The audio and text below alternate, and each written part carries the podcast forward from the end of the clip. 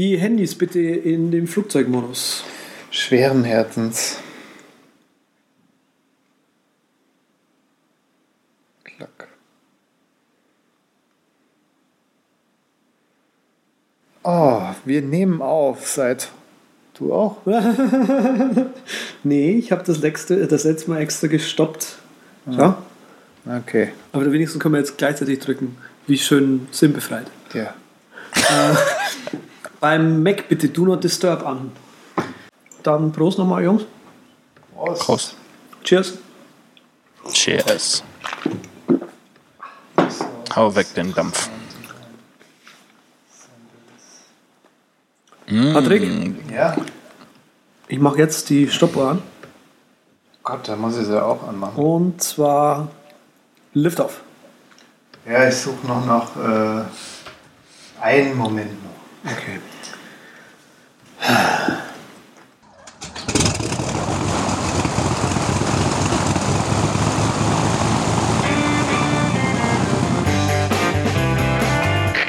Wir heißen Sie herzlich willkommen an Bord bei der Übercast. Ihr Flug beginnt in wenigen Sekunden. Die Piloten melden sich in Kürze persönlich vom Flugdeck bei Ihnen.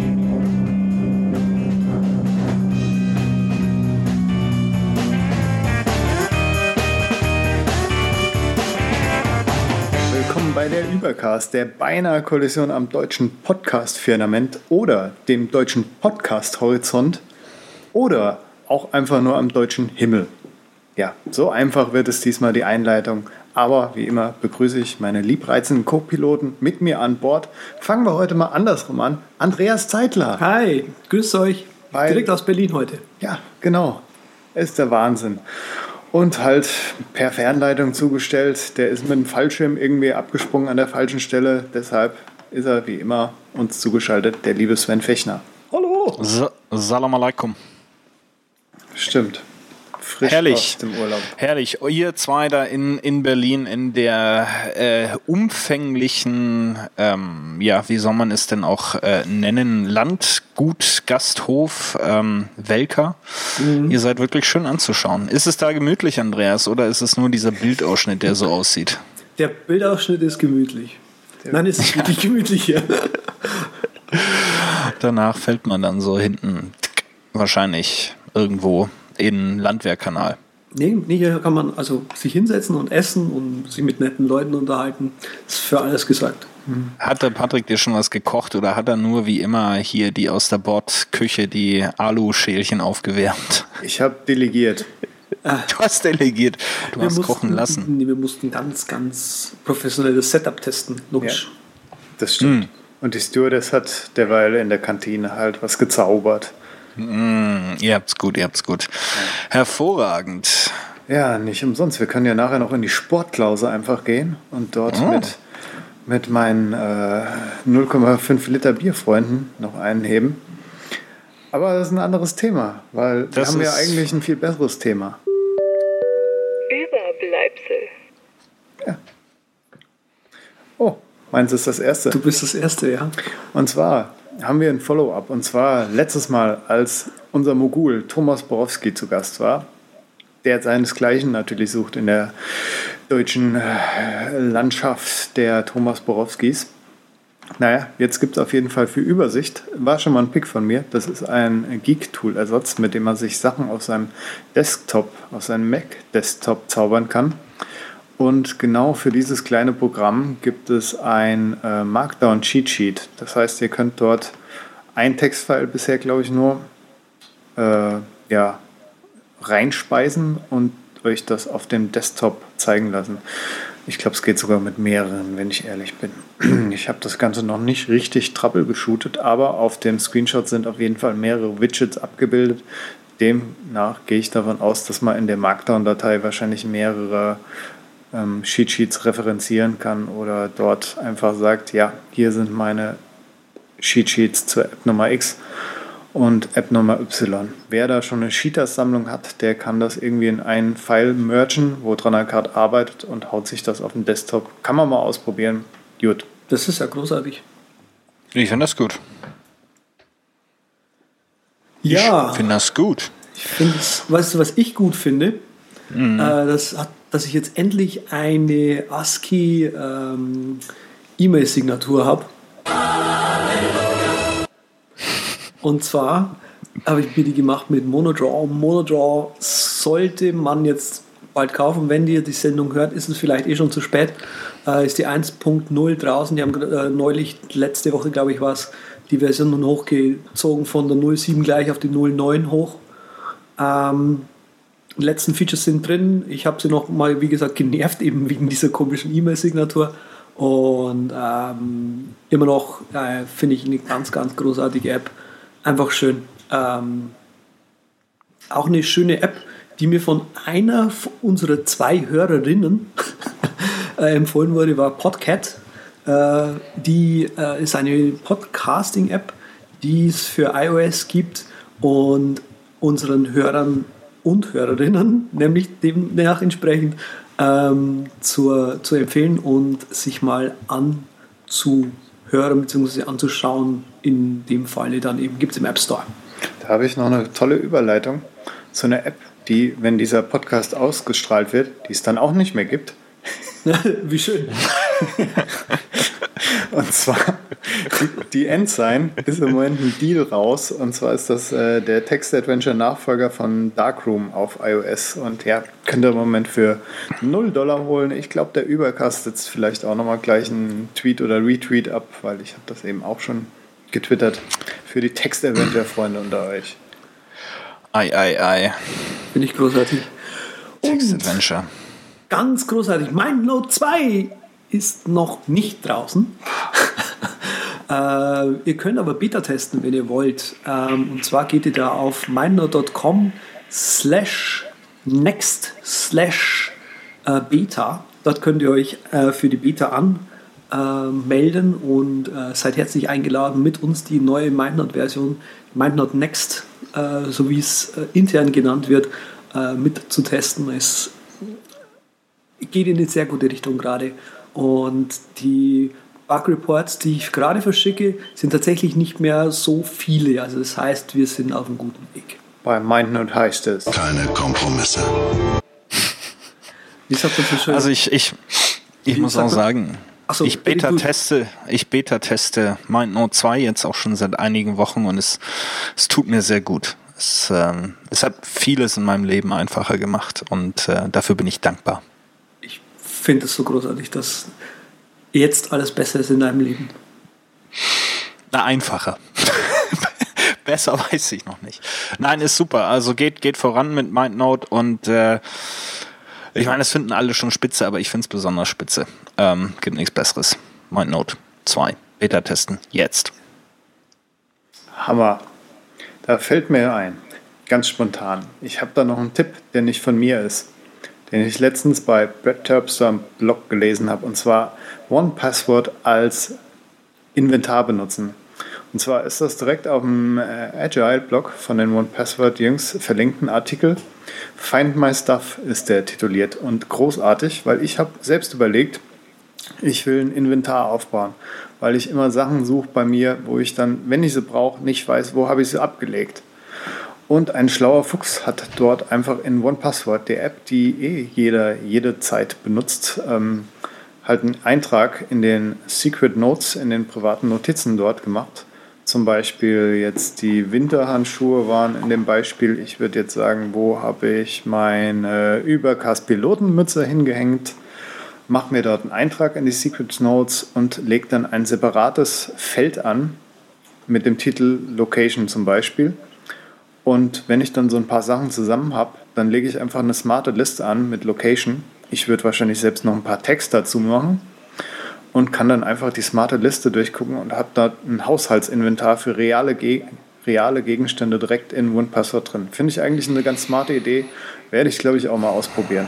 Wieso muss ich das in One Password machen? Ja, weil es dafür andere Apps gibt, die das auch können, zum Beispiel Evernote. Aber Exactly. Da, da Aber ich, Evernote hat ja bereits No im Namen. ja, Ja, und, und Passwort hat wo im Namen, deshalb ist das ja auch. Ah. Ne, äh, nee, Passwort, aber ich muss wo sagen, das ich, wo hinterlegt. wo habe ich das wohl? Also ich bin ja der Typ, der so Also was ich immer gerne, also verliere oder nicht weiß, wo ich es hingelegt habe, sind Bedienungsanleitungen, kleine Ersatzteile, wie man zum Beispiel ähm, Ja, großes Problem.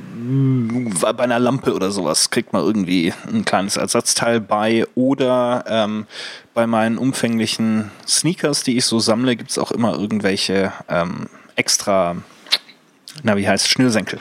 Und da mache ich ein Foto in Evernote ähm, und schreibe dann dazu, wo ich das hingelegt habe. Ja, und das Foto mache ich so, dass es auch das abbildet da, wo es liegt. Und das finde ich recht gut. Also wüsste ich jetzt nicht. Also One Password ist natürlich gut, wenn ich jetzt zum Beispiel die äh, 400.000 Euro, die ich bei mir hier so in der Wohnung verstecke, damit ich mich da erinnere, wo die sind, äh, da würde ich das schon in One Password ablegen. Ja. Aber sonst würde ich halt Evernote nehmen. Ich dachte eigentlich, solche Tipps werden nicht angekleidet. Das, Das ist schon schwach jetzt, ne? ja. Da gehen wir direkt rüber auf was richtig Schönes.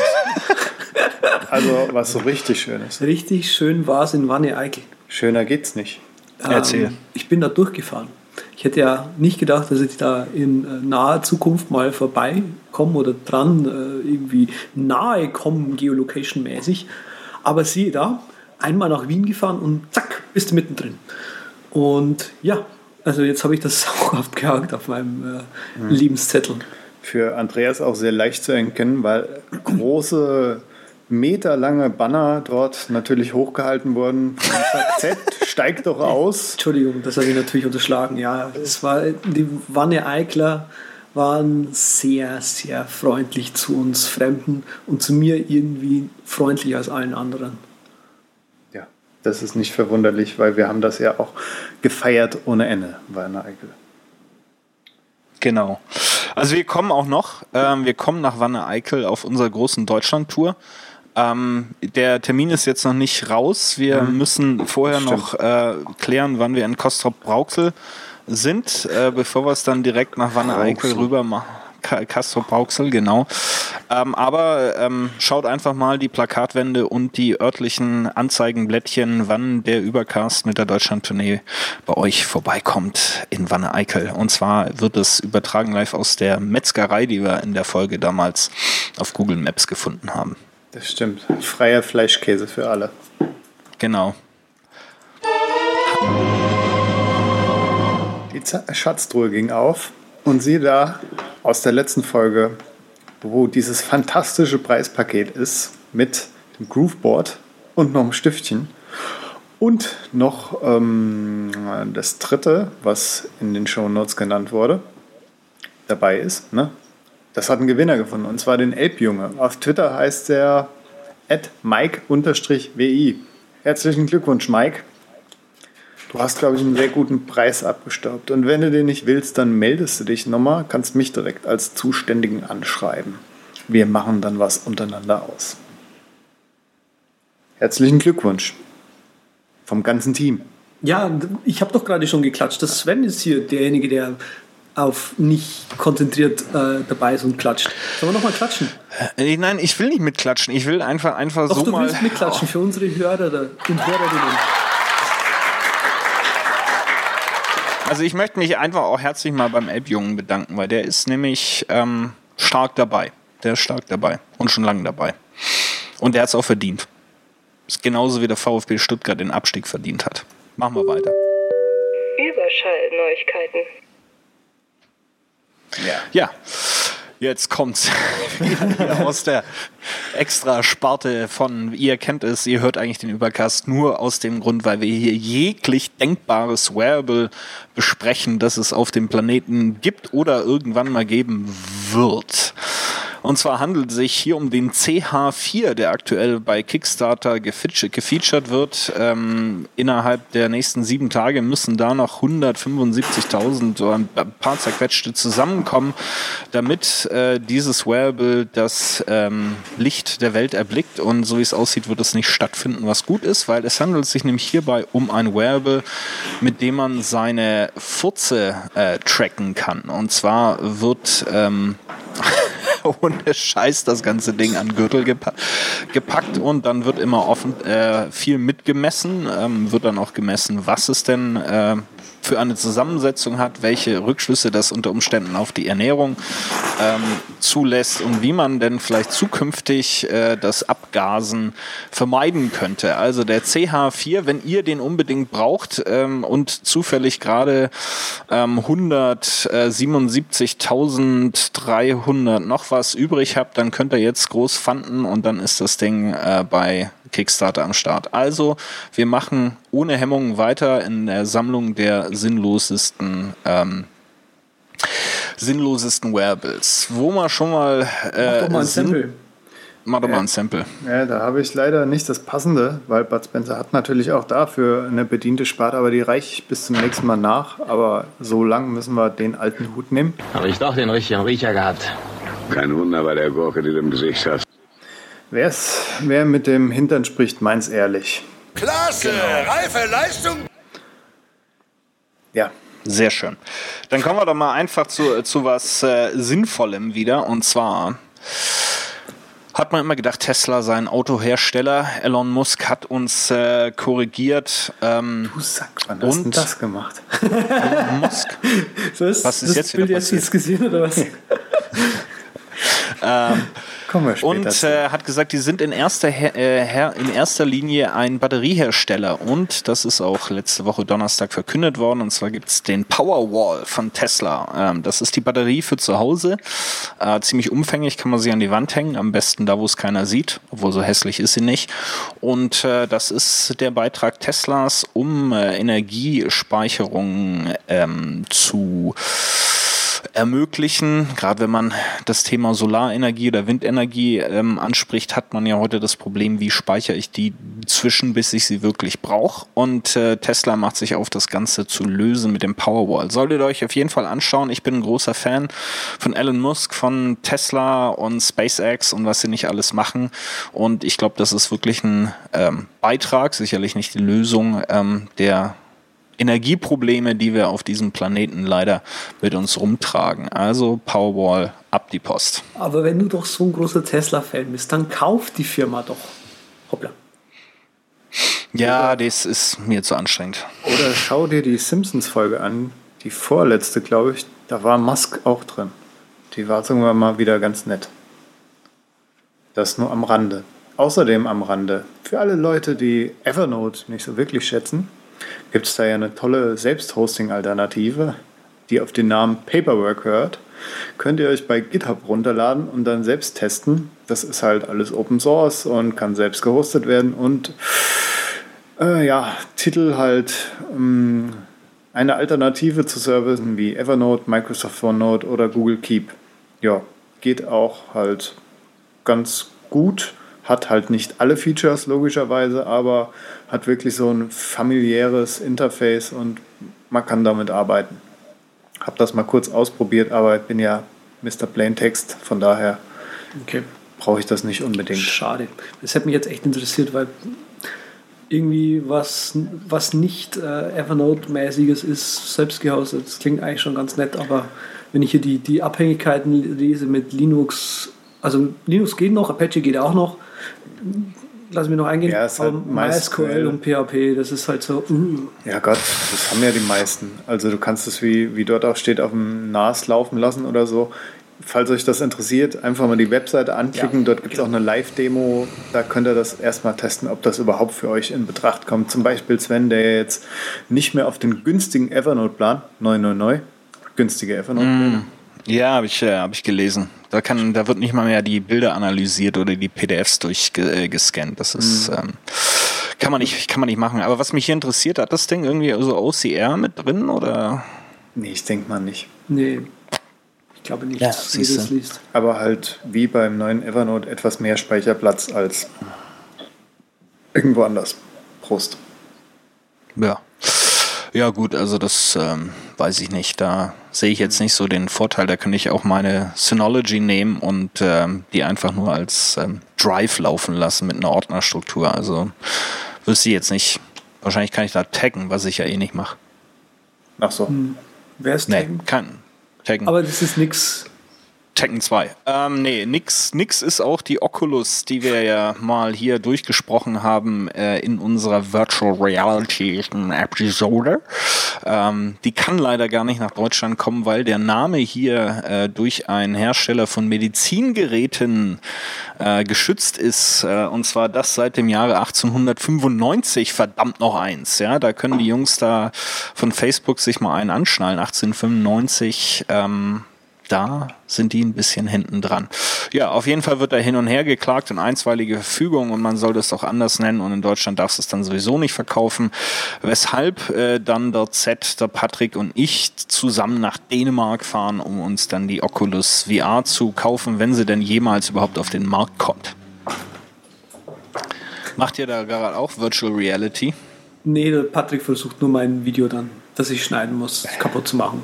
Das, eine Das sieht, lustig, es, sieht, es sieht aber mehr so aus, als wenn ihr beide so hoch und runter geht. Ah, Und nicht der Tisch. synchron quasi. Das war die Genau. Überleitung. Ja, Wieso mache ich eigentlich hier alle? Ich habe so viel Überschallneuigkeiten. Also Lift Pro, ähm, die Überleitung zu einem weiteren Sit-to-Stand-Desk. Ähm, ist gerade bei Indiegogo in der Mache, ähm, zeichnet sich jetzt durch nicht viel aus, außer dass er A schon gefundet ist ähm, mit 26.000 Dollar Ist auf ein Ziel von was. Ich hab- 20. Du, ich bin so selten auf Kickstarter oder auf solchen äh, Plattformen, dass ich auf den Preis geschaut habe, also der gefundete und dann so, was, wie, wie teuer soll das Ding sein?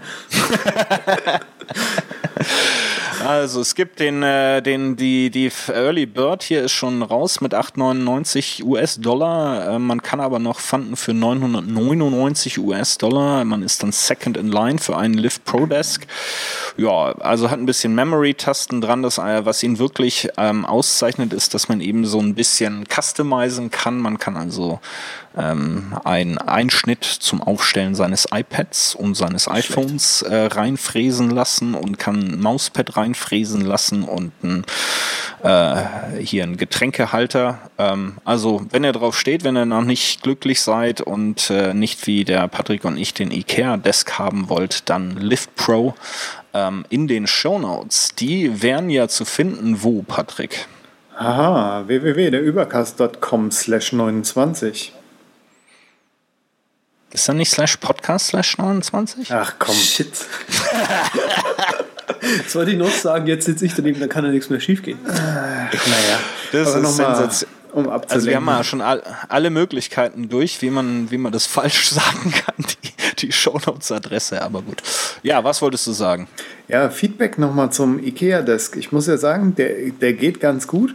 Einzigste, was ich äh, bemängel, ist, dass er ein bisschen wackelig ist. Weil, gut, es ist ein billiges Ding. Wenn du halt nochmal einen Tausender drauflegst, ja, dann wackelt er halt nicht mehr. Da freut sich der Andreas, dass das Video wackelt. Ja, schon. Der wackelt halt noch ein bisschen mehr jetzt, weil ich diesen tollen Ergotron-Arm habe, den ich das letzte Mal beworben habe. Okay. Aber das ist halt so ein Manko, wenn man darauf irgendwie Wert legt, dass alles fest sitzt wie mit zehn Schraubmuttern und so, ne? Dann ist der jetzt nicht so toll. Aber es ist ein super Einsteigerding, um dieses ganze Hoch-Runter-Ding kennenzulernen. Übrigens hoch runter. Bei, in, bei den Bevölkerungszahlen Castrop-Rauxel und in äh, Wanne-Eickel geht es auch hoch und runter. Äh, Castrop-Rauxel hat um die 75.000 Einwohner. Wanne-Eickel hat, wie gesagt, um die 110.000. Hübsch gesagt. Das ist. Wandern die jetzt von da nach da? Die, die, von Kas, die große Auswanderungswelle von Castor Brauxel nach Wanne Eickel. Und ein Jahr später wieder zurück. So, und jetzt wollen wir mal drüber reden, wie alt hier so der ein oder andere Podcaster ist. Aber Patrick ist auf den Bildern immer älter, ne? Ja, nee, er hat jetzt ist er jünger geworden. Ich habe eins gefunden, wo er jünger geworden ist. An Also er ist, 42. äh, ja, naja, er ist, er ist äh, stetig äh, jünger geworden. Also es gibt Oh, wow. ähm, Je öfter eine du das kleine, Bild gemacht hast. genau. Es gibt eine kleine Testseite von Microsoft. Die haben ähm, einen äh, Algorithmus, der Bilder analysiert und Geschlecht und Alter errät ähm, oder versucht zu erraten, ähm, wobei ich da schon der Meinung bin, dass es sehr genau ist. Ähm, und äh, das kann man angucken unter how-old.net. Da kann man dann sein Bildchen hochladen, ähm, was sie versprechen, nicht zu behalten und kriegt dann eine kleine Analyse, äh, ob da Männlein oder Weiblein drauf ist und wie alt die sind. Angefangen habe ich mal mit äh, meinem legendären Aufenthalt in Berlin, ja. im Treffen mit dem Herrn Welker. Ähm, und äh, der ist schon, das Ganze hat, erinnert mich jetzt inzwischen an, wie hieß denn der Film mit Brad Pitt, wo er immer jünger wird. Benjamin Button. Benjamin Button mäßig geht da der Herr Welker ab. Hat angefangen mit 64, als ich ihn vor äh, wenigen Wochen in äh, Berlin äh, getroffen habe. Äh, Minuten später war er schon 52, während ich nur von 37 auf 36 äh, jünger geworden bin. Also für mich sehr schmeichelnd. Äh, heute ist Patrick 43 und sitzt neben dem 33-jährigen Z in Berlin. Also ähm, ist Obwohl auf jeden wir Fall. beide gleich alt sind, ne? Mhm. Ja, Der, der aber einen Pat Zahlendreher drin bei mir. ja, nee, an Patrick hat Bist du er 34 hat, hat das Leben mehr genagt. Okay. An Patrick auch? hat das Leben Ja, ich einfach werde mehr genagt. 34. Ich bin 33,8 oder 7. Also ich bin mit meinen tatsächlichen doch beide 39. 81, oder? Also, oder ich weiß mein Alter gerade nicht. Ich bin im Juli geboren, also ich werde noch 34. Ja, aber ich bin im Juni geboren und ich bin 34. Das Echt? kann doch nicht sein, oder? Dann habe ich es bestimmt mir nur falsch gemerkt und ich bin noch 33, was natürlich ein Highlight ist für mich. Ich freue mich, ein Jahr jünger zu sein, als ich gedacht habe, dass ich bin. Aber nochmal, how old? Erstmal, die Domain ist ja der Kracher mit diesem Minuszeichen. Das kann ich überhaupt nicht ab, persönlich. Und dass sie mich dann immer noch älter machen. Also ich habe wirklich zehn Bilder gebraucht, bis ich mal 22 war. Also mentales Alter, ne? Hat, hat, hat die Kamera eigentlich die, das Geschlecht überall richtig geraten? Da habe ich jetzt gar nicht drüber äh, drauf Ja, doch, doch. Überall. Da haben wir Glück gehabt. Da haben wir Glück, ge da haben wir Glück gehabt. Na gut, also das ist schon mal zielsicher. Genauso zielsicher ist auch der Zwischenstand unserer Hörerumfrage. Ja, genau. Jetzt geht's nämlich mal richtig ins, ähm, ins Beste. Also erstens müsst ihr da alle noch mitmachen bei der Hörerumfrage. Ähm, auch die befindet sich äh, in der Verlinkung in den Show Notes. Und äh, was stellen wir fest? Ihr hört uns fast immer. Ähm, 70 Prozent von euch hören uns fast immer. Ähm, und ähm, wie ihr findet, so zwischen einer Stunde und eineinhalb Stunden ist das Gequatsche hier erträglich. Hätte ich ja nie Äh, Da gedacht. werden wir uns. Nee, hätte ich auch nicht gedacht. Aber wir hatten ja keine Option mit 20 Minuten oder weniger gegeben. Ne? Also Ach so. Ah, ja. Nee, wir hatten den Leuten keine Option gelassen. Ähm, ja, ihr findet das natürlich hier immer gut, wenn wir ein bisschen Tipps und Technik und Nerdigkeit nach vorne bügeln. Ähm, was wir beruhigend finden, ist, dass es euch völlig reicht, uns alle zwei Wochen ertragen zu müssen, ähm, weil öfters würden wir uns selbst nicht ertragen. Von daher also gut, bleiben wir bei alle zwei Wochen. Äh, dann möchte ich noch feststellen, dass äh, niemand Patrick seine Jingles gut findet. was ich sehr schade finde. Ich finde sie super, deshalb bleiben sie auch. ähm, und äh, ja, letztendlich. Aber das ist doch äh, gar nicht chirokratisch aus. Ja, nee, das ist hier ist keine Scheißdemokratie. Äh, das hier ist keine. Chirokratie, ja. Ähm, und zur Enttäuschung von Z äh, seht ihr den äh, Sinn oder die Mehrheit von euch seht den Sinn hinter unserem Video noch nicht, ähm, das wir auf YouTube posten. Der, der Betreiber von unserem YouTube-Account. Mann, hier riecht es. Der Inhaber scheint sich mit den Motten zu duzen. Um nochmal einen oben drauf zu legen. Ne? Ja. so. Das äh, werden wir aber natürlich stetig ignorieren, weil noch nie hat jemand die Leute verstanden, die Innovation gemacht haben. Und der Z macht hier Innovation, wie es im Buche steht. Ja, ähm, ihr seid älter als wir dachten. Deshalb, wenn ihr unter 30 Jahre seid, solltet ihr dringend nochmal die äh, Umfrage ausfüllen, ähm, um hier das Bild zu korrigieren. Sonst müssen wir annehmen, dass alle auf how, howold, äh, äh, how-old.net ähm, so ähnlich abschneiden wie der, wie der Patrick, nämlich wär- deutlich über Wäre 30. natürlich echt schade, wenn wir nur Hörer hätten, die so alt sind wie Sven. Exakt. Aber die Mehrheit von euch kommt aus Deutschland. Einer kommt vom Mars, was wir freuen, was uns sehr freut. Und ihr hört sechs oder mehr Podcasts im Durchschnitt. Also, wenn ihr sagt, das ist doch alles Käse, das ist überhaupt nicht repräsentativ, dann ähm, auf geht die Post. Wir lassen die Umfrage jetzt noch für diese Folge offen. Und dann äh, werden wir daraus ähm, unsere Schlüsse ziehen und äh, den Übercast komplett umgestalten. Wird dann Tine, Tine Wittlers Einrichtungspodcast ohne Jingle, aber mit so ähm, ja, seichter Hintergrundmusik. Und dann wird alles anders. Aus dem Ding Ja. machen wir eine richtig. Eine richtig heiße Moppe. Ja, eine heiße Schön. Moppe ist. Ich fand es übrigens schön, dass wir das letzte Mal so ein bisschen in die Nostalgie abgeschwoffen sind. Und ähm, ich habe damals ja dieses eine Rennspiel, was ich da hatte, äh, irgendwie im Kopf noch gehabt und habe das in Wien dann noch gesucht. Und nein, das ist nicht Ivan. Leider nicht. Also ich habe es nicht gefunden. Immer noch an die Hörer und die Hörerinnen und so. Äh, bitte, ich suche dieses Spiel noch. Inzwischen weiß ich aber mehr. Es ist kein Rennspiel so an sich. Es ist so top-down. Man kann halt Autos aufrüsten und so. War aber ein Atari-Spiel, was es auf Diskette gab, also nicht mehr Konsole und so. Aber es ist nicht das, wo du halt die Leute mit umfahren und abschießen kannst, oder? Ich weiß es nicht mehr, um was es genau ging. Ich weiß nur, dass es, dass es nicht darum ging, um Blümchen einzusammeln und mit dem Auto dann irgendwie Gärtner zu spielen oder so. Ja, okay. Also es ging schon. Ich habe halt nie Atari bestell, ge, ge, gezockt. Ich kann dir da echt nicht helfen. Ne? Das heißt, du kennst auch so tolle Spiele nicht wie Speedball 2, Lemminge, Lemminge. Gab's aber auch auf dem Amiga. Cannon Fodder. Ja, Cannon Fodder sagt mir auch was, ja. Was, was habt ihr denn so noch für Spiele? Also ich habe hier noch drei drinstehen. Ivan. Ivan hat mir vom Namen her überhaupt nichts gesagt, aber ich den, den, den Screenshot dann gesehen habe, boah, ich, boah, geil, ja stimmt, Ivan, das war so cool. Ähm, Dune 2 und Flashback. Flashback ist ein Flashback für euch, oder? Das war doch das Adventure, oder? Ja, dieses, dieses äh, Prince of Persia-mäßige. Also die gleiche, gleiche Steuerung irgendwie, aber halt ein bisschen andere Story und so heldenmäßig geil auch.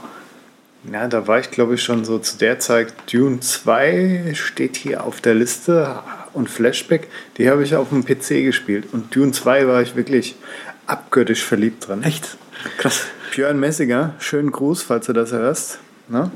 Und Dune 2 war ja, glaube ich, so eins der ersten Spiele, die wirklich eine Sprachausgabe hatten. Das ne? war Hammer, war das. Also ist natürlich irgendwie wie bei Diablo 2, ne? wenn du Haus Hakon die Barbaren spielst, hast du es am einfachsten gehabt. Ich weiß gar nicht, wer am schwersten zu spielen war. Ich habe mich irgendwann auf die Ordos eingeschossen. Die fand ich ziemlich cool. Die konnten mit so einem Gasangriff, konnten die dann die gegnerischen Einheiten für sich gewinnen.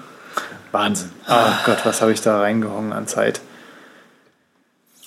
Ich muss ganz ehrlich sagen, weil ich, wo ich Lem- Lemmy gesehen, gehört habe, Oh. ich dachte, boah, was ich dafür gezockt habe an Zeit. Habt ihr gewusst, dass es eine Lemming-Implementation in Minecraft gibt? Also es gibt ein, Ja, Was das hattest es du schon nicht? erzählt, habe glaube ich schon ich. erzählt. Oh, Ja. krass. Nee, also ich Äh, muss sagen, die, die, die Original-Lemminge, also auch auf dieser 16-Pixeligkeit oder 8-Pixeligkeit oder 64-Pixeligkeit, diese Kopfbewegung von dem Stopper-Lemming, ja, der dann immer Er kennt die, sogar noch die einzelnen Lemmings. ja, der hat immer, da haben die Haare immer so schön mitgeschubbelt, wenn er da sich Nimm hin und her mal die Mütze hat. ab, damit hier der, die der Schade. Nee, das ist bei mir nicht so lang. Und dann äh, fand ich ja immer die Explosionslemminge, die fand ich auch immer, die Kamikaze-Lemminge, die fand ich auch immer gut. Drei, zwei, eins. Mullet, genau. Business in the front, Party in the back. Damit habe ich jetzt so gerechnet. Also, Überraschung für alle Hörer. Sven nimmt die Mütze ab und dann. Boah, das würde ich so feiern. Yes. ah, das seht ihr natürlich jetzt nur im Video. Tja. Ja, ja und Dune, Dune seien auch nochmal die Hörspiele von Frank Herbert empfohlen. Für Hörspielfreunde oder auch für Bücherleser. Ich fand die ja großartig. Manchen werden sie in den späteren Teilen zu psychedelisch oder zu ähm, esoterisch und Religion und hier hin und her. Naja, trotzdem. Wobei ich jetzt hier bei der Liste ein paar Spiele gar nicht drin habe. Ich habe ja hier in der Liste drin stehen Atari Games. Äh, ich habe nur einen Auszug aus den coolen Atari Games äh, dort stehen. Maniac Mansion. Ach gut, Oh, das ist ja der- ohne Das ist ja nicht Frage. Atari. Also, das ist ja nicht also Atari. über Adventure können wir auch von mir aus drei Folgen lang reden. ja. Der Manic von Mansion, Tentacle. Day, Days of the Tentacle. Ach Gott. Und damals war dann auch die Zeit von Monkey Island übrigens. Ja, Monkey Island 1 mit dieser bescheuerten Scheibe, die du so drehen musstest Oh, mit dem war- Code drauf. Ja, Ja, und was ich da im Kopiershop hat. gestanden bin. Ne? Ja, genau. Und genau, das war eben das Ding, dass das Ding jeder kopiert hatte. Das war aber schon beliebig kompliziert mit dieser bekloppten Scheibe. Da haben sie sich echt was ausgedacht, um die Ja. ganzen War-Driver zu, äh, zu stoppen, wie wir damals im Computerschreiber in Stuttgart die Diskettenlaufwerke haben glühen lassen. Ja, gut, äh, das zu meinen Jugend Jugendsünden. Aber da kann man also ewig. Ich meine, unsere Nostalgie-Folge hat ja eh eingeschlagen, wieder Knaller. Wir reden gern über die Zeiten von früher. Ich kann auch mal bei Gelegenheit erzählen, wie ich die größte das größte BBS, Amiga BBS Deutschlands äh, betrieben habe. Boah, Alter, jetzt haut er die Dinge raus. Da bin ich ja als, als Langenbachs 500 Seelen Raubkopierchef überhaupt nicht mit dabei. Wie gesagt, der einzigste Naja. CD-Brenner aus Holz im Dorf. Ne? Handbetrieben das Ding. Ich habe die, ich habe damals die, die Nullen und Einsen noch mit den Augen einzeln in den Rohling gebrannt. Boah. Mein Gott. Ihr habt Fähigkeiten gehabt. Ja, die nee, also da, da kommen wir nochmal drauf zurück. Kannst du eigentlich nicht so stehen lassen, muss ich sagen. nee. Da kriege Ihr ich sogar kribbelige Finger. Ja, natürlich. Ja, also ich habe neben der Schule in einem Computerladen gearbeitet und habe mich in Naturalien ausbezahlen lassen. Ja. Hä? Aha. Und äh, damit bin ich dann ähm, langfristig zu einem Amiga 3000 mit einer ähm, externen Fuji 1 GB 5 Zoll volle Bauhöhe Festplatte gekommen. Was mich dann zusammen mit meinem äh, Zyxel und meinem US Robotics äh, Modem, also zwei Das Lines, ist genau mein Ding, Baby. Exakt zur größten, kurzfristig zur größten BBS äh, in Deutschland für Amiga gemacht habt. Damals auf ähm, Dialog ähm, hieß die Software, kam aus Kanada. Das war also so hübsch in, in ANSI ähm, gemacht. Ne? Da hat man also so ein bisschen rumgezeichnet, um dann sein Logo in ANSI zu erstellen. Und äh, ich war natürlich Mitglied des Fido-Netz, wie sich das damals äh, gepflegt hat. Und äh, ja, dann bin ich irgendwann überholt worden von irgendeinem in Nürnberg, der hatte äh, irgendwie zwei Gigabyte und sieben Lines und dann habe ich keine Lust mehr gehabt und auch kein Geld. Okay. Krass. Das war noch, als man sich direkt eingewählt hat, Leute. Direkt eingewählt. Da gab es nichts Krass. Internet und so. Mit zwei Gigabyte. Mit zwei Gigabyte dann am, am, am Werk oder was? Ja, also einge das Ding war 5 Zoll, volle Bauhöhe. Ja, so Ja. groß. Ja. Wie so ein Schuhkarton. Ja, ein Gigabyte. Ein Gigabyte. Hatte damals gekostet, Marktwert, glaube ich, 4000 oder 5000 Euro. Du willst uns jetzt was von 1 Gigabyte erzählen? Ein Gigabyte. Das war eine 1 Gigabyte Festplatte. Alter. Krass. Ja, Deswegen habe ich jetzt nochmal nachgefragt. Ich habe mir auch gedacht, so, entweder ist es sau groß oder wirklich so klein. Da hättest du ja damals das ganze Internet drauf speichern können, du. Der Amiga 500 hat 512 Kilobyte RAM gehabt. Ja, ja. Ja. Dann gab es diese Anschubplatten beim Amiga 500, diese kleine Kästen, die du so an der linken Seite in diesen Port reingekleppt hast. Das, die waren 20 MB. 20 Megabyte. Ja, für auch schon 300 Euro oder was weiß ich. Ja. Und also ein Gigabyte, das war, boah, ich hab, ey, ich hab ja, da ja. sonst noch was speichern können. Ja? So viel Speicher kriegt man nie wieder voll. Da wusste ich damals noch gar nicht, dass es das gibt. Ja, da guckst du mal. Und dann hat das Ding ähm, immer nachts, also Fido-Netz war ja so organisiert, dass du mit deiner Mailbox eine andere Mailbox anrufst und dir da die Nachrichten runterlädst, ja. Und wenn die dann runtergeladen waren, dann wurden die entpackt ähm, und ähm, einsortiert. Jetzt ist so eine 5,25 Zoll volle Bauhöhe Festplatte nicht die leiseste, weshalb ich jede Nacht um 2 Uhr aufgewacht bin, wenn das Ding diese neuen Fido-Nachrichten ähm, einsortiert hat. Also das war so, ähm, ja, und äh, also wir haben da natürlich nur schöne legale Sachen gemacht. Äh, hin und wieder hat sich da noch einer ähm, verloren und äh, hat irgendwie eine Datei hochgeladen. Die musste ich natürlich dann immer gleich wieder löschen. Aber äh, so im Großen und Ganzen ging es um den Austausch zwischen erfahrenen Amigianern. Ganz klar. Ganz klar. Und ich werde mich heute noch daran erinnern, Workbench, dieses Logo, das immer kam. Ah, waren das schöne Zeiten. So, Junge, Aber jetzt. sag mal. Reden wir jetzt noch ein bisschen über Text-Adventure oder wollen wir noch mal so was ganz anderes hier frei nach Schnauze einschneiden? Ich hätte gedacht, wir schneiden mal die Themen äh, Mediencenter an. Das wäre was. Und zwar Wie bist haben uns, haben wir uns eben gedacht, Mediencenter, wir machen es nicht so super, super ausführlich, vor allem nicht in dieser Konstellation hier gerade, sondern wir sprechen mal so die wichtigsten Dinge an und wo so die ganz groben Haken sind und wie man vielleicht so ein bisschen mit den ganz groben Haken irgendwie umgehen kann. Und ich glaube, dass Sven will anfangen. Da, pff, ich reiß mich nicht drum. Aber Also ich bin ja Media- als erster da. Ja, ja, ja, ja. Also Media Center ist ja für mich eigentlich zu viel Bastelei, weshalb ich mich jetzt dann gleich von euch überreden lasse, doch mal ähm, zu basteln. Ich bin da ähm, ganz hart verdrahtet mit meinem Apple TV. Ähm, da sind die Sachen drauf, die ich brauche ähm, und die ich da leihen oder runterladen oder kaufen kann oder wie auch immer. Das ist eigentlich schon ähm, sehr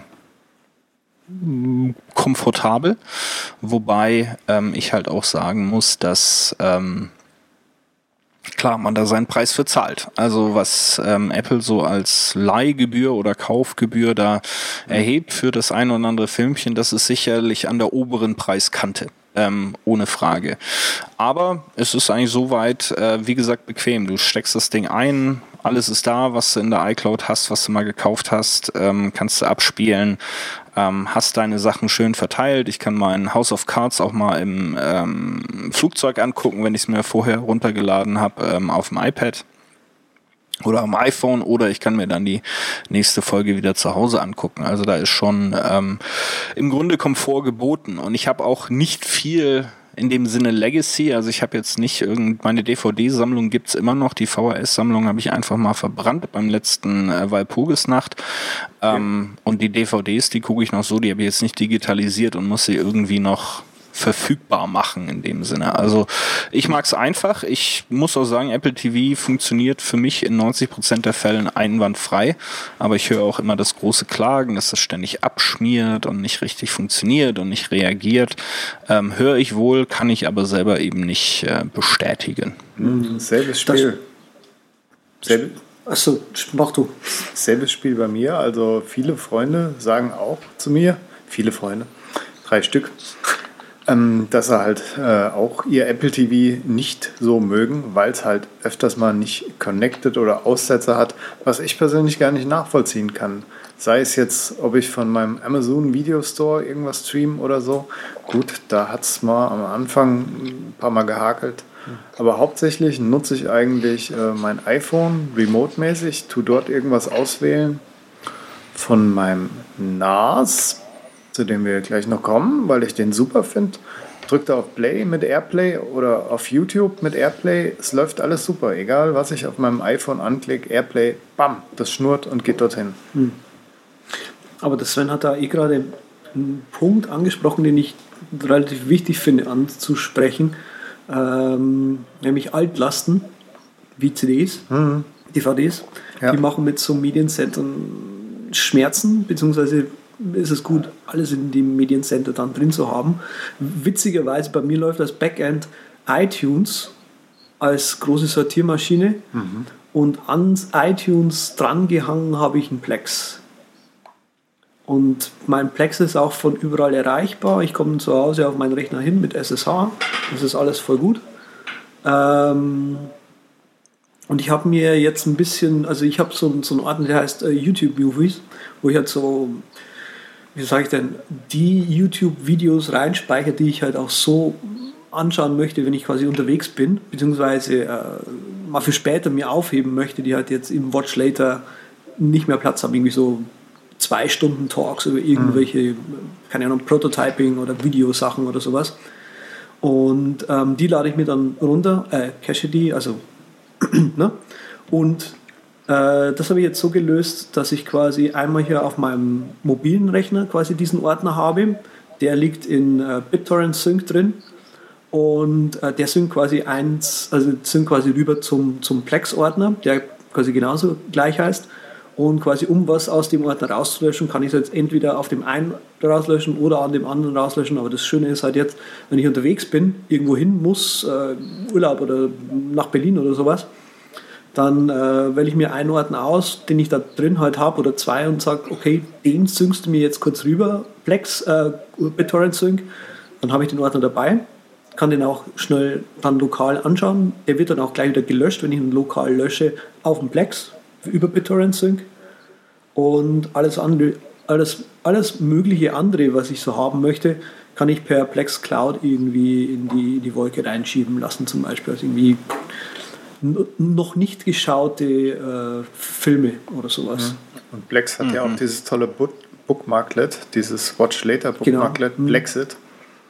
Auch super. Oder auch noch so ein Trick 17. Andreas hat ja in den letzten Episoden irgendwann dieses Shell-Kommando, äh, diese kleine Binary vorgestellt, wo man YouTube mit runterladen kann. Mhm.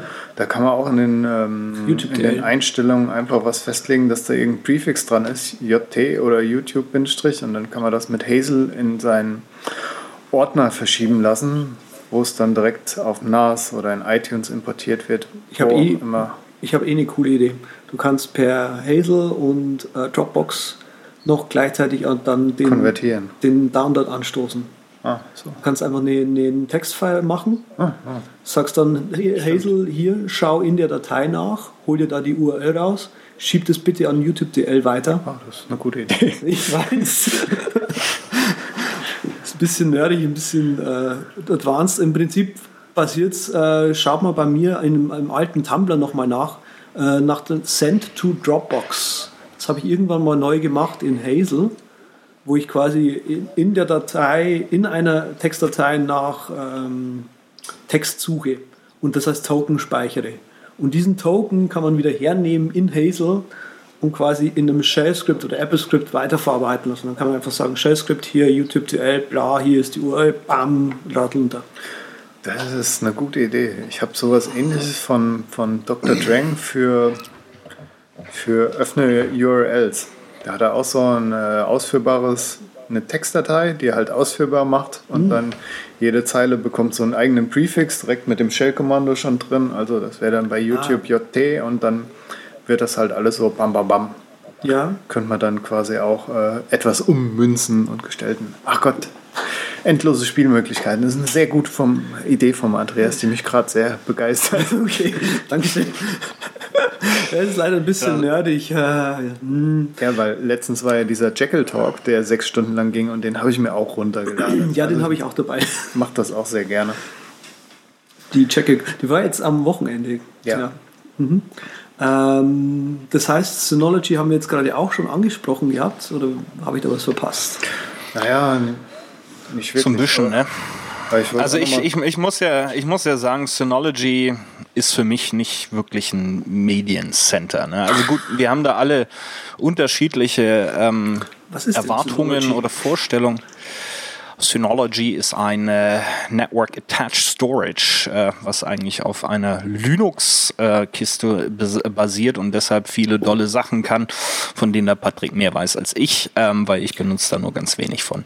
Aber man gut, man kann seine Fotos draufschmeißen, man kann seine Videos draufschmeißen, man kann seine Musik draufschreiben, äh, schmeißen. Wenn das die Definition eines Media Centers ist, dann äh, ist die hiermit erfüllt für mich ist halt dieses ganze Thema Leihen, Kaufen, Streamen ist okay. für mich inzwischen einfach Teil der Geschichte. Und solange es da keine App für gibt, also dass jetzt Amazon oder Love Film oder Netflix sagt, guck mal hier, äh, Netflix für die Wii U gibt's auch schon, also mache ich noch eine App für Synology, Synology dann kommen wir da Synology ist einfach nur ein, äh, eine Linux-Distro, die halt auf Mediencenter optimiert ist. Punkt.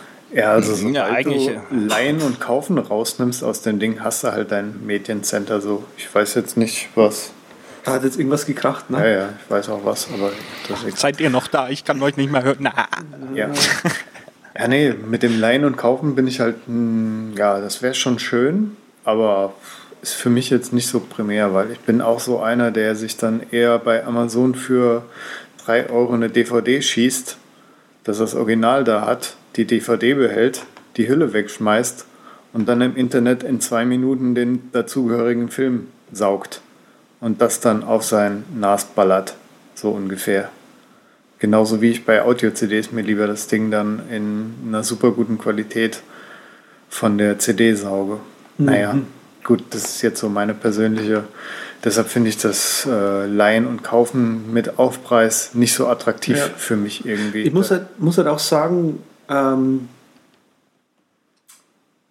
bei Plex das Schöne für mich, finde ich, ist halt dieses Plex Cloud, wo du halt sagen kannst, okay, hier liegt irgendwie was drin und wenn ich das noch nicht geschaut habe, dann schieb mir da 20 Episoden in die Wolke hoch und damit hast du dann im Prinzip auch wieder eine Streaming-Lösung. Und du kannst auch in, in, in den diversen, das finde ich ein bisschen schade leider, dass nur die offiziellen Plex-Apps gewisse Features unterstützen, wie zum Beispiel dieses Syncing. ja. Ja, kannst zwar synken, kannst zwar sagen, in der Plex-App hier sync mir mal zehn Folgen oder noch schlimmer, äh, irgendwelche, äh, was weiß ich, ähm, YouTube-Talks, die halt irgendwie zehn Minuten gehen, wo der Content aber eigentlich zusammen gestaucht werden kann auf drei Minuten. Die kann man sich schon mal in zweifacher Geschwindigkeit anschauen, so ungefähr.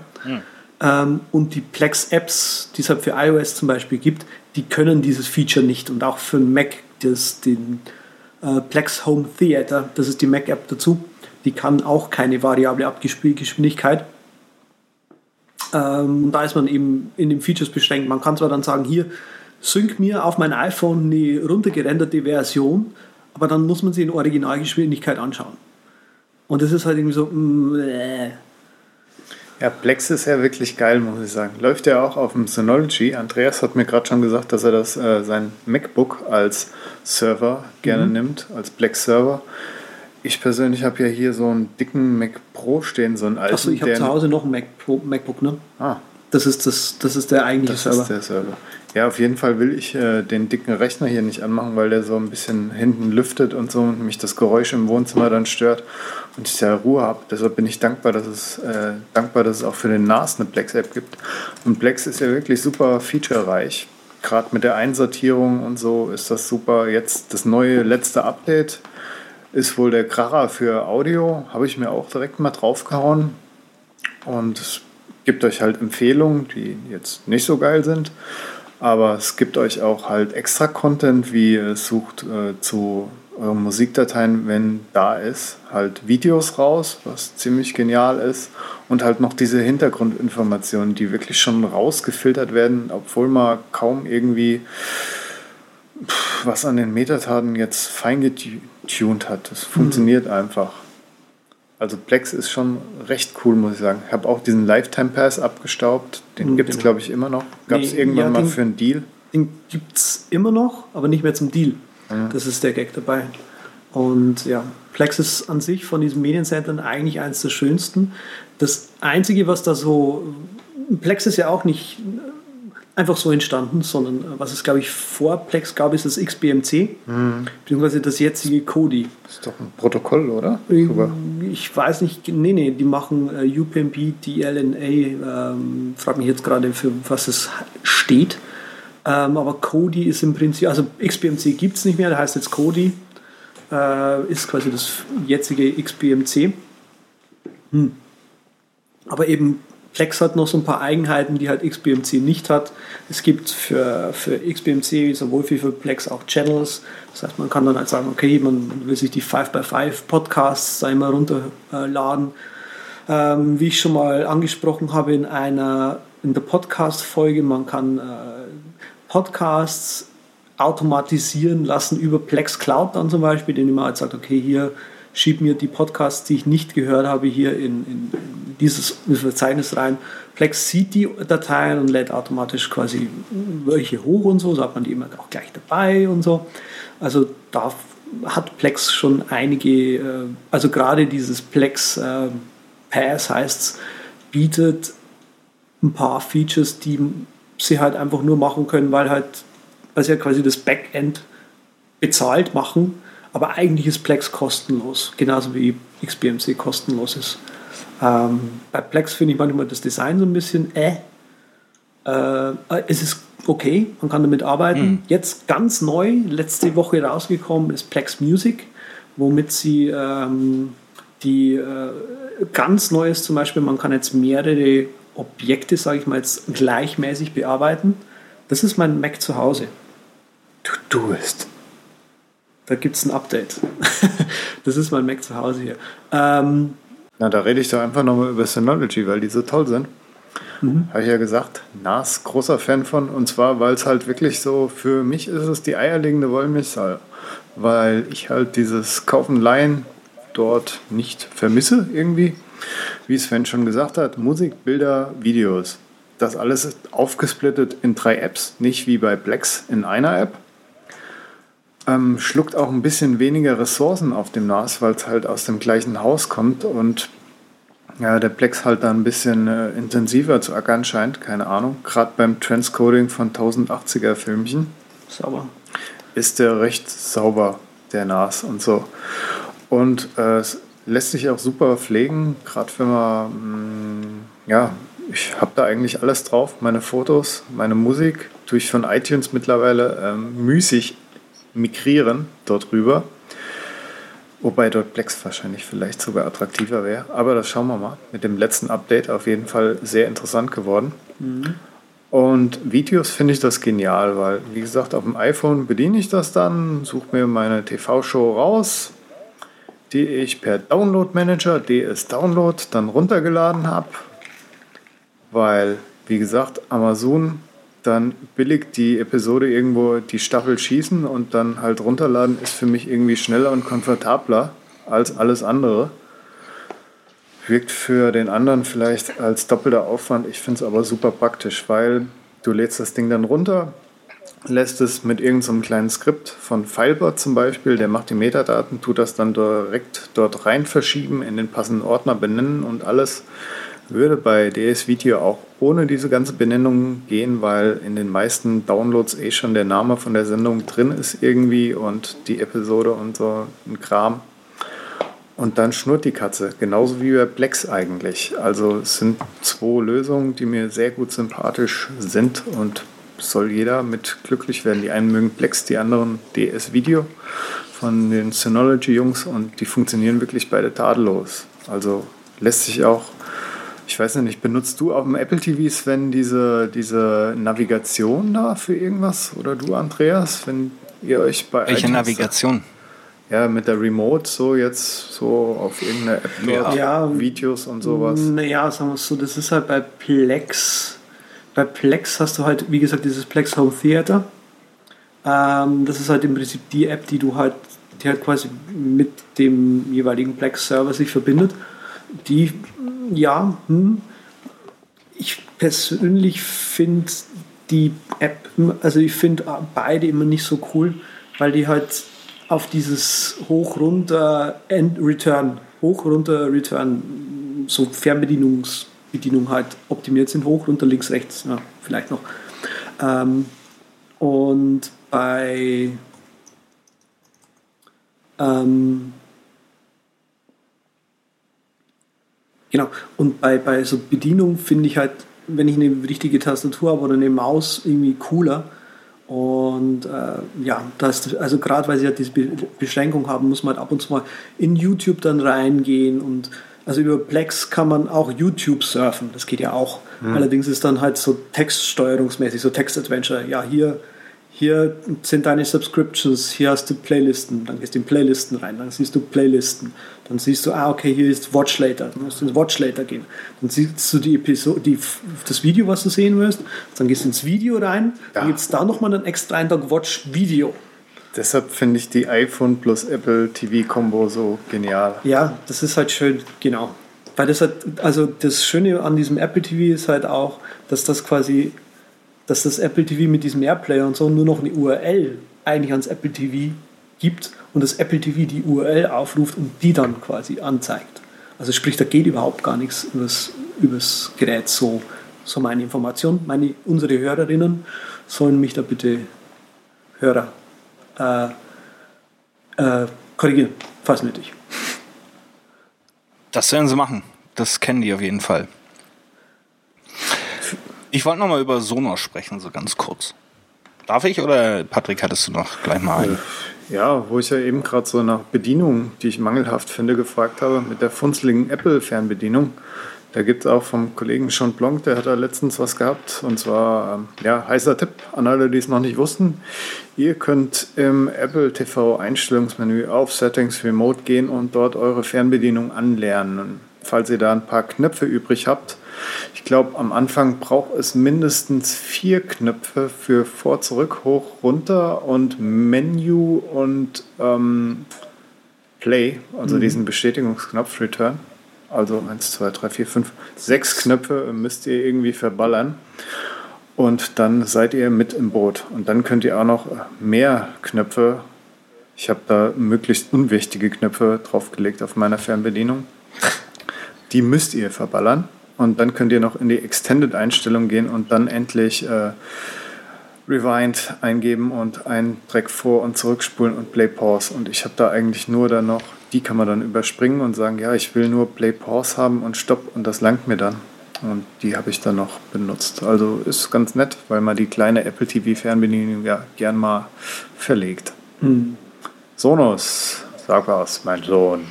Luke, du bist mein Vater. Also ich, vielleicht nochmal um ganz kurz über das Thema, ähm, um auf das Thema Remote sprechen zu kommen. Also ich finde das jetzt ähm, alles nicht so wild mit der Apple Remote. Komme ich ja eigentlich so weit klar. Ich meine, der die Kretze ist natürlich, wenn du was suchen musst oder irgendeinen Text eingeben musst, das ist äh, die Kretze. Da kannst du aber natürlich auch die Remote App auf ähm, hm auf dem iPhone oder iPad benutzen. Ähm, das geht dann schon. Bei mir ist eh alles über eine Single ähm, äh, wie heißt Fernbedienung ähm, Harmony, Logitech Harmony zusammengeschaltet. Das heißt, das geht alles nur noch direkt über die. Und äh, da komme ich eigentlich immer zurecht. Und über die steuere ich auch mein Sonos an, was dann eben dann kombiniert ist. Sonos erfüllt natürlich jetzt auch nicht die fechnerischen ähm, äh, Maßgaben eines vollständigen Mediencenters, weil mit Kaufen online ist da nichts. Was ich aber bei Sonos als reines Audiosystem super finde, ist, dass du eben sämtliche Streaming-Dienste einbinden kannst, von Spotify bis RDIO. Äh, kannst auch direkt mhm. von deinem iOS-Gerät oder Android-App, was da drauf ist, direkt auf das Sonos Stream, äh, Stream, Stream wie man im Schwäbischen sagt. Ja. Ähm, und das dann abspielen. Also für mich also Leute, da muss schon viel passieren, aber Sonos ist mit so viel Abstand momentan audiomäßig das Beste, was es auf dem Markt gibt, äh, auch qualitätsmäßig. also da bin ich als halbes Mediencenter zusammen im Apple TV bin ich glücklich. Mein Schwiegercousin hat das auch. Ziemlich cool. Ja, aber allgemein haben, ich weiß nicht, ich glaube auch Sven war es, gerade vor fünf Sätzen oder 10, 20, 30, 40, 50 ähm, ein Problem noch angesprochen, Metadaten. Oder nee, äh, Patrick war es, glaube ich, sogar mit dem Filebot. Ähm, Metadaten in die Videodaten reinzubekommen und, und richtig ordnen zu lassen. Ich glaube, das ist. Äh, macht euch beiden das Spaß? Das lässt sich ja automatisieren. Ja, deswegen, deswegen habe ich das Thema jetzt mit reingenommen. Also, äh, äh, ja, automatisiert ihr das, macht ihr das per Hand? Müsst ihr das überhaupt machen, weil ihr eh alles alles legal, alles legal erworben, inklusive Metadaten. Nein, also es ist die Metadatengeschichte geht bei mir zurück auf die Anfänge von iTunes, wo man dann so seine eigenen MP3s dann noch mit reingeschmissen hat und sich dann geärgert hat, dass da kein Genre dabei war, dass da das, kein Cover dabei war. Das meine ich ja, das ist eben genau der, der Fall. Also auch bei, bei Filmen hast du ja das Problem. Also es gibt, ich habe ich hab Filme, die habe ich halt quasi aus VHS. Ja, das heißt, äh, hm, was mache ich jetzt mit den Filmen? Äh, ich will die natürlich trotzdem mal schauen, aber ich darf die, es, es, gibt halt einfach keine DVD. Naja, das heißt, okay, das heißt, ich nehme mir also die VHS irgendwie auf einen Computer auf, dann konvertiere ich das Ding und dann schiebe ich es in mein iTunes rein und dann.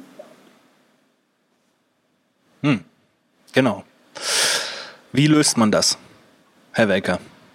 Ja, am besten mit Filebot, weil der ist wirklich bei Filmen wirklich super cool kann man sich so verschiedene Ordner anlegen, zum Beispiel halt TV-Shows, Cartoons, Animes, Filme, dasselbe nochmal für Deutsch. Und dann kann man sich, äh, ja, da ein Skript Ah, machen und das einfach dann automatisch einsortieren lassen. Oder man holt sich einfach die App und macht das per Hand und hat es dann trotzdem korrekt. Kann man dann halt nur äh, separat machen. Einmal Filme und einmal Fernsehsendung, aber es ist ja keiner da, der sich jetzt am Tag zig Sachen von VS konvertiert, per Amazon bestellt oder sonst was. Und dieses Metadatix, das kann was oder was? Also das nutze ich nur für, weil ich ja, wie gesagt, iTunes gerade migriere. Ah, Und in iTunes ist alles drin. Da das heißt, das liest iTunes und Nee. schreibt rein? Oder? wollte ich extra nicht haben, so ein iTunes-Parser, der mir dann extra die 1 Gigabyte, 1 Terabyte Partition da ausliest, was es auch immer ist. Und dort ewig braucht, bis er überhaupt mal die Metadaten zu sammeln hat. Das ist wirklich nur, du ziehst das dort rein, ob jetzt aus iTunes, würde auch gehen, muss man dann halt so ein DAX-Skript laufen lassen, dass die Metadaten, die verändert wurden, dann wieder aktualisiert, was auch ein bisschen stressig ist. Ah, okay. Deshalb tue ich es äh, auf mein NAS in den Ordner ziehen, wo ich es gerne hin hätte.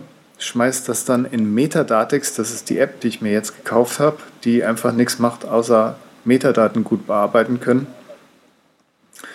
Dort kann man so tolle Sachen machen wie vom äh, Dateinamen in Metadaten schreiben oder umgedreht, so dass das alles auf dem NAS dann äh, auch schöne Dateinamen sind, die ich dann, weiß nicht, ist ein bisschen Hinsel, ist ein bisschen pinzig. Also- Zieht das Ding auch äh, Daten runter? Hat Ja. das eine automatische Erkennung Ja, dabei? genau. Das hat diese, diese Music Brains äh, Ah, Erkennung einmal, die halt euer Album dann findet und so. Muss ich alles gar nicht machen, brauche ich alles gar nicht, will nur ab und zu mal den Dateinamen verändern oder Hm. wenn ich mir denke, ja, das ist jetzt ein Artist, gerade bei Hip-Hop, der hat ein Feature und irgendwie sind die Metadaten als mit den Features da drin und dann will ich einmal im Metadatex angeben, ja, das ist der Album-Artist und so heißt Ach das so. Album. Wenn der noch irgendeine Kollabo gemacht hat mit jetzt MF Doom, MF Doom zum Beispiel, hat jetzt mit Madlib gemacht, mit Jay-Z und bla bla bla. Und da will ich das einfach nur unter einem Künstlernamen dann gespeichert haben. Dafür ist das dann so da.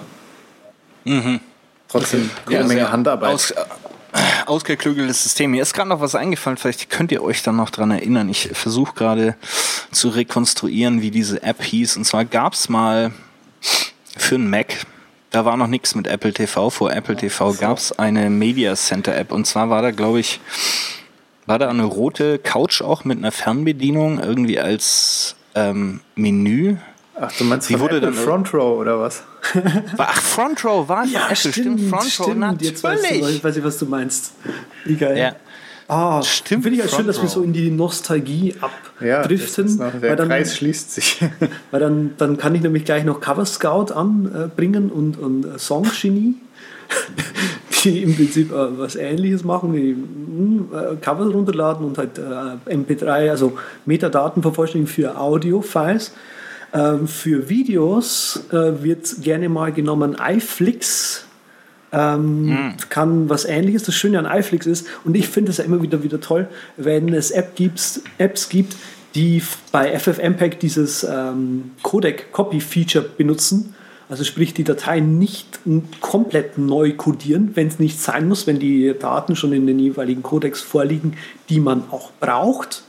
Weil dann kann man nämlich einfach sagen, hier, mein Zielformat ist äh, MPEG 4, Video. Äh, kopiere mir die Codecs von da in das neue Format rüber, von Matroschka irgendwie in das andere File rüber, passt. Und iFlix unterstützt es nämlich. Und kann aber äh, quasi von Filmen und äh, TV-Serien die äh, Metadaten vervollständigen. Finde ich sehr cool. Das andere, was ich, äh, weil ich jetzt iFlix 2 tatsächlich nicht kaufen wollte, äh, gefunden habe im App Store, ist Meta TV und Meta Movie. Die machen etwas sehr Ähnliches, äh, ohne aber die Konvertierung zu unterstützen. Also die machen wirklich nur Metadaten. Und das finde ich persönlich sehr entspannend.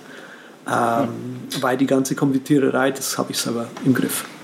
Und genau. Jetzt kann ich nicht mehr aufs Ich wollte nur noch mal ganz. Jetzt ähm, wollte ich mich noch korrigieren, nicht, dass ich hier irgendwie von den Nostalgiker-Nerds irgendwie auf der Straße erschlagen werde.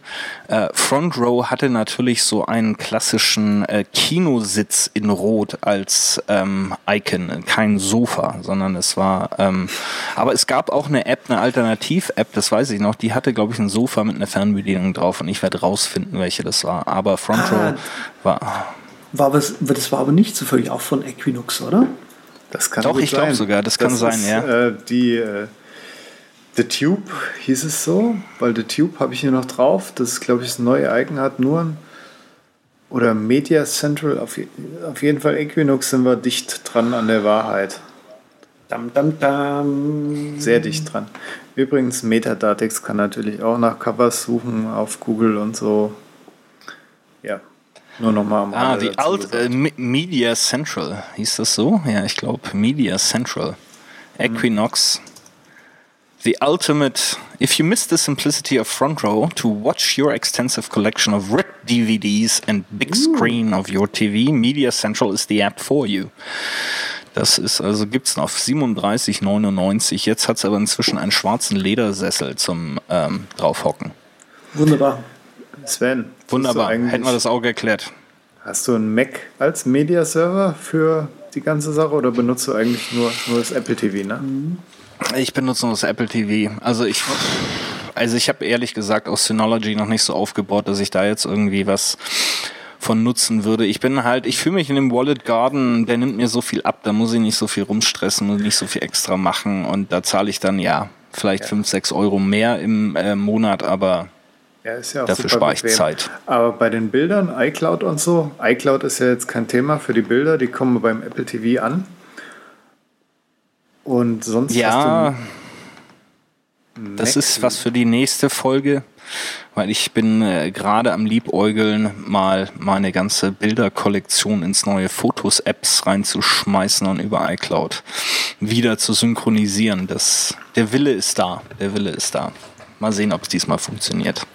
Äh, Da kann ich vielleicht noch sagen, da wir so spontan sind, dieser Pick, ähm, Snap Select hatte ich mal gepickt von Svens Lieblingsfirma, die da heißt, die auch Tonality und so machen. McFun. Ja, ja. MacPhone. Ich habe mich da mühsam durchgearbeitet, bisher erst durch drei Jahre. Aber zum Aussortieren ist die App wirklich echt spitze. Da gibt es, wie gesagt, hört euch die alte Folge nochmal an. Timeline-Ansicht. Erstens grobes Aussortieren, die Duplikate. Dann wechsle ich in die nächste Ansicht und gehe halt ganz genau durch, was ich wegwerfen will. Und dann kann ich sagen, bam, alle, die ich rejected habe, weg. Und so ging das mit den drei Jahren relativ flott, muss ich sagen. Hat nur eine Staffel beeindruckend. gedauert. Na, denn, also, dann bevor wir jetzt hier total abschweifen und du schon bei den Picks warst, dann picken wir uns doch mal hier eine Runde. Danke. Überragende Überpicks. Ja, jetzt hätte ich bei den, wo wir gerade noch bei den Fotos abgedriftet sind, hätte ich gerade noch das andere angesprochen, was ich noch ansprechen wollte. Das mache ich jetzt einfach. Cloud Gallery. Ähm, ähm, kommt, gehört noch zur Fotosendung im Prinzip dazu. Äh, wir hatten da mal Unbound angesprochen. Unbound finde ich ganz grässlich inzwischen, äh, weil es immer noch keine Unterordner kann und weil die Jungs von Pixite mit ihrer Prototyping-Plattform ziemlich busy sind gerade. Äh, kann man sich mal anschauen. Design lässt sich darüber streiten, macht aber genau das, was ich möchte, nämlich Bilder mir anschauen und anzeigen und oft für Offline-Speichern, Favoriten markieren. Voll cool. Was ich eigentlich picken möchte, ist für alle Leute, die äh, Freunde des Minecraft sind, kann ich Factorio empfehlen. Factorio, ich weiß, ich bin jetzt auch wieder ein bisschen spät dran mit Factorio. Äh, das Ziel, also das Spiel ist, äh, man ist auf einem entfernten Planeten, muss da Aliens töten, wenn man möchte, die aber nur kommen, wenn man selbst genug äh, Umweltverschmutzung verursacht hat. Es geht nämlich darum, eine große Fabrik zu bauen, um letztendlich äh, Research zu betreiben. Und je mehr Research man betreibt, desto mh, größer wird und komplizierter wird diese Fabrik. Und ähm, letztendlich geht es nur darum, eine große Fabrik zu bauen, damit am Schluss man ein Teil researchen kann, womit eben dann die Übersiedlung Siedlung der Menschheit auf diesen neuen Planeten äh, sichergestellt werden kann. Und ähm, dabei muss man eben, wie gesagt, die Aliens davon überzeugen, dass ihr Heimatplanet nicht mehr ganz so ihr Heimatplanet ist. Und ähm, Ist gerade, also ist unglaublich günstig auch, kostet irgendwie 15 Euro, äh, in der kleinsten Variante 20 Euro, wenn man irgendwie nur so ein bisschen äh, Level-Sachen mit dabei haben möchte, so ein bisschen Quickstart und so weiter. Ähm, unglaublich geil. Ja, also ich würde es ich würd's nehmen, wenn es das in der Wanne Eickel Version dann auch gibt. Da hat er recht. Ja. Gut, ich, ich picke, weil ich äh, habe mich befunden auf der Reise und diese Reise nicht wegen Geschäft, sondern diese Reise wegen Spaß ähm, und habe ein bisschen Fotos schießen wollen, was ich dann auch gemacht habe im schönen Marokko, was wirklich sehr empfehlenswert ist, auf dem, nachts auf dem Markt in Marrakesch und äh, in der Sanddüne nahe der Sahara.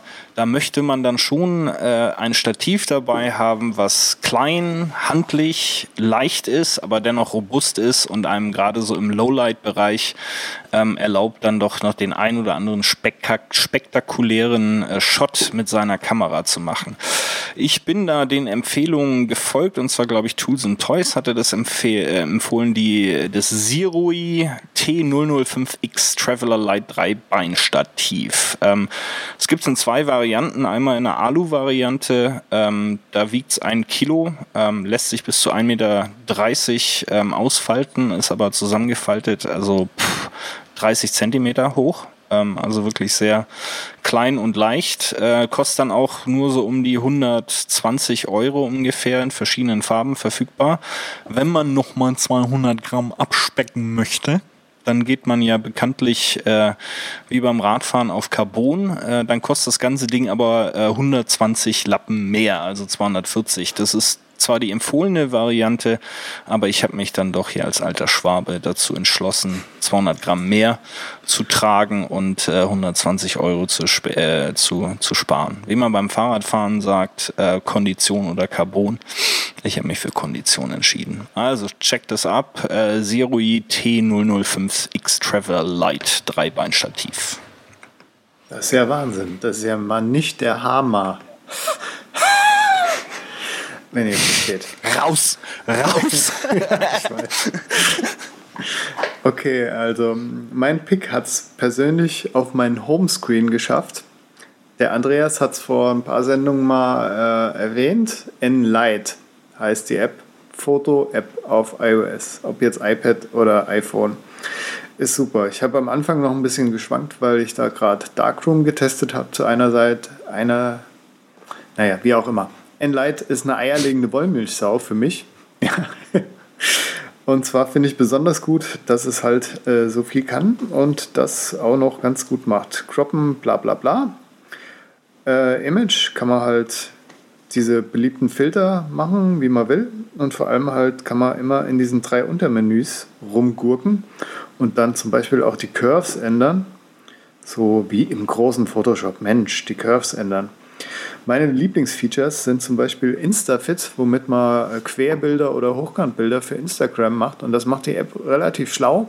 Es misst so die Farben aus und tut dann so einen klassischen iOS Blurred Hintergrund, also ein verschwommenes Bild machen, was farblich dazu passt, zu einem Hoch- oder Querkantbild. Finde ich ganz gut. Apropos Blurren, wenn man Produktfotos macht, so ich es immer gerne mache für meine Foren, von meinen Dampfgeräten zum Beispiel, dann kann man auch den Hintergrund mit der App relativ gut blurren. Ist ein bisschen ungeschickt gelöst. Man muss erst den Tilt-Shift-Effekt auswählen äh, und dann geht man unter Tools und radiert dann halt weg oder hin, bis man nur noch sein äh, ja, ungeblurrtes Produkt da hat. Und ansonsten kann es halt auch Filter und Text hinzufügen oder Memes auch machen. Ganz beliebt bei der jungen Generation, also nicht bei unseren Podcast-Hörern anscheinend. Jo, Nein. Also für mich echt, hab jede Menge Apps wegen der App Ich weggeschmissen. sag doch, dass die App gut ist. Habt ihr mir nicht geglaubt oder was? Gibt's für Ja, gut. 3,99 zur Da war man halt ein bisschen geizig hier. und wenn man eh schon jede Foto-App auf dem Markt ausprobiert hat, also Snapseed kann natürlich auch fast dasselbe, Ja. aber ich finde die von der Bedienung her super angenehm. Snapseed fand ich cool. Ich habe neulich jemanden kennengelernt, hat dann gemeint so, ja, äh, ich glaube, genau, ich, ich habe ihr auch in Light gezeigt und sie so, hm, und ich so, ja, voll cool und zack und hier und so. Und sie so, hm, ja, ich habe hier auch so eine, so eine voll coole App, die ist auch voll gut. dann äh, Snapseed, macht sie auf, dann so, hm, eigentlich habe ich die noch nie offen gehabt. Und dann ich so, okay, deswegen ist sie dann auch gleich auf dem ersten Homescreen. Ne? Und sie so, Äh, stimmt. ertappt. ja, ertappt. Tja, dann würde ich mal sagen, drehen mal runter. drehen wir kurz hier eine Runde über Tegel und ähm, auf die Landebahn. Dö, dö, dö, Landebahn. Und zwar, diese Episode, ich sag's nochmal jetzt ganz korrekt, findet ihr auf der übercast.com slash podcast slash 29. Unseren lieben Mallet-Besitzer, den er versteckt hat unter der schwarzen Mütze, Sven Fechner, findet ihr auf @simplicitybliss auf Twitter oder simplicitybliss.com, die Webseite, die man nicht nicht abonnieren sollte. Schön gesagt. Ja, sehr cool. Kommt jetzt nicht negativ rüber. Ja. Und Andreas Zeitler, seines Zeichens Z mit 3D auf Twitter und jetzt auch so einfach zu finden wie unser simplicitybliss.com, z.com mit 3T. Ganz super. Nur einer tanzt aus der Reihe, der seit ein paar Jahren unterstrich Patrick Welker auf Twitter und rocketinc.net beim Bloggen. Ja, wir freuen uns über iTunes-Bewertungen und vor allem, wie gesagt, nochmal unsere Umfrage, die am Laufen ist. Link ist in der Show Notes.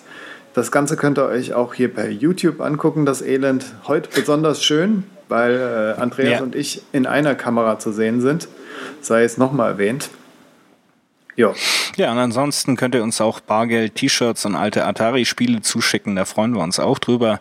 Und äh, ja, dann sind wir einfach mal raus wie so ein Bombenlemming. Drei, zwei, eins.